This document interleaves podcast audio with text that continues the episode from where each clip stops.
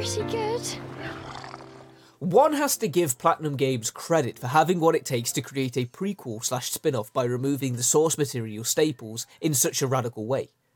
The fact that Cereza and the Lost Demon is so deviated from the original Bayonetta trilogy is actually something that we should celebrate, as it's the kind of risk taking we should be asking for from these derived works, something that gives fans a completely new perspective to the IP while staying true to some of its core essentials. Because let's be honest, from the outside, Bayonetta Origins, Cereza and the Lost Demon might look like a cheaper, simpler approach to the AAA's hack and slash series in the worst way.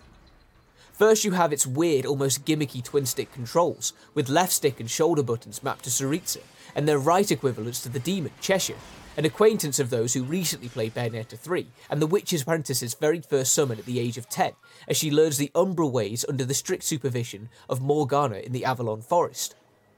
With the main series' complex combat excessiveness and heavy reliance on blockbuster like cutscenes clearly gone, the switch to a more calmed, exploration based Metroidvania experience had to work flawlessly to convince in the long run, and it really takes its time in the first 4 to 5 hours to get there, as beautifully narrated the pages of this tale might be.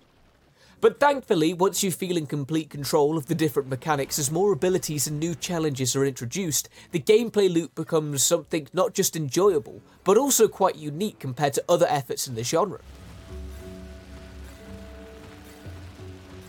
In other words, and to be totally clear, many could write this off as your average indie Metroidvania, and nothing really special within Platinum Games property. But as we kept turning pages, and even more so after closing the book, we felt like this could sit comfortably next to Ori and the Blind Forest and the likes, as it's lovely and even memorable at times, even if it doesn't manage to excel within its new genre. As you might have guessed with the references to Avalon and Morgana, Cereza's tale adds a few twists to the Arthurian mythos, same as the main series does with the never ending battle between angels and demons, divinities, creators, and so forth.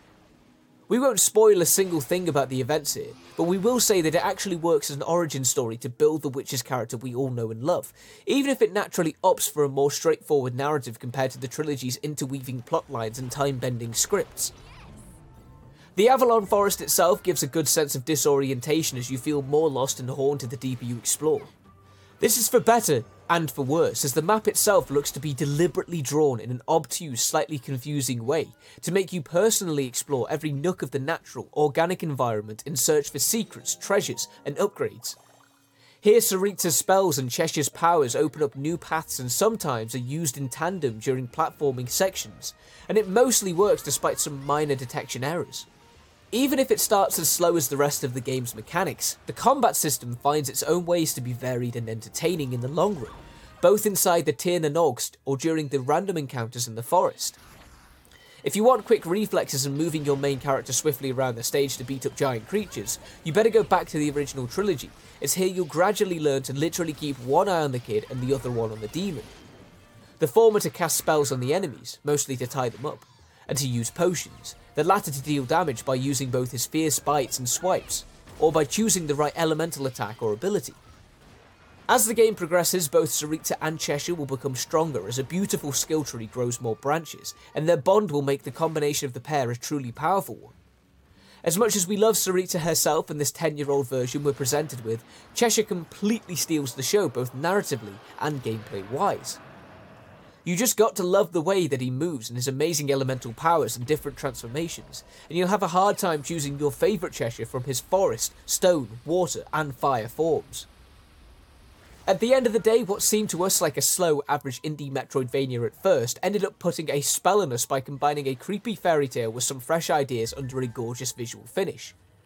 Those unique concepts make this a very personal origin story by Team Lost Fairies, despite the different sources of inspiration.